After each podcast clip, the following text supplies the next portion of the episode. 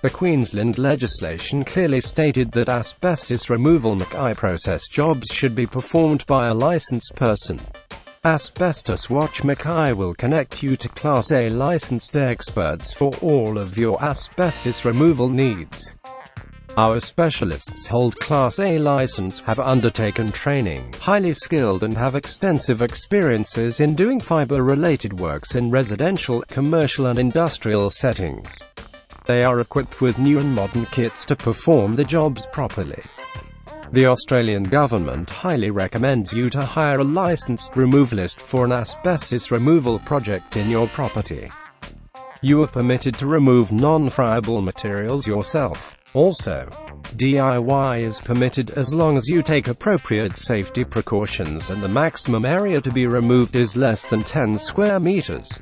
Fibrous materials can still be found in many homes and commercial buildings in Macan, especially those that built before the 1990s. The only way to dispose of asbestos-containing materials ACMs without causing a health risk is by doing the disposal process safely and correctly. If you must eliminate fibers yourself, you must take precautions. Fiber demolition is a complicated procedure and can be a dangerous work.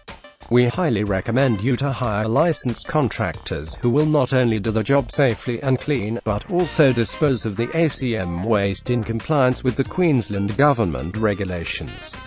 Once again, it is recommended to hire a Class A licensed contractor to perform asbestos removal Mackay jobs.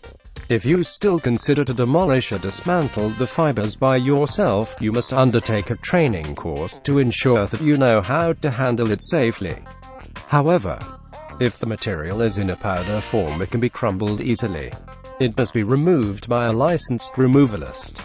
Our endorsed assessors will supervise the work to ensure that the removal jobs are carried out in accordance with national and local laws. Once the work is completed, the hazardous waste will be transported and disposed of in a legal site facility. You will receive the final written report after all the procedures are finished.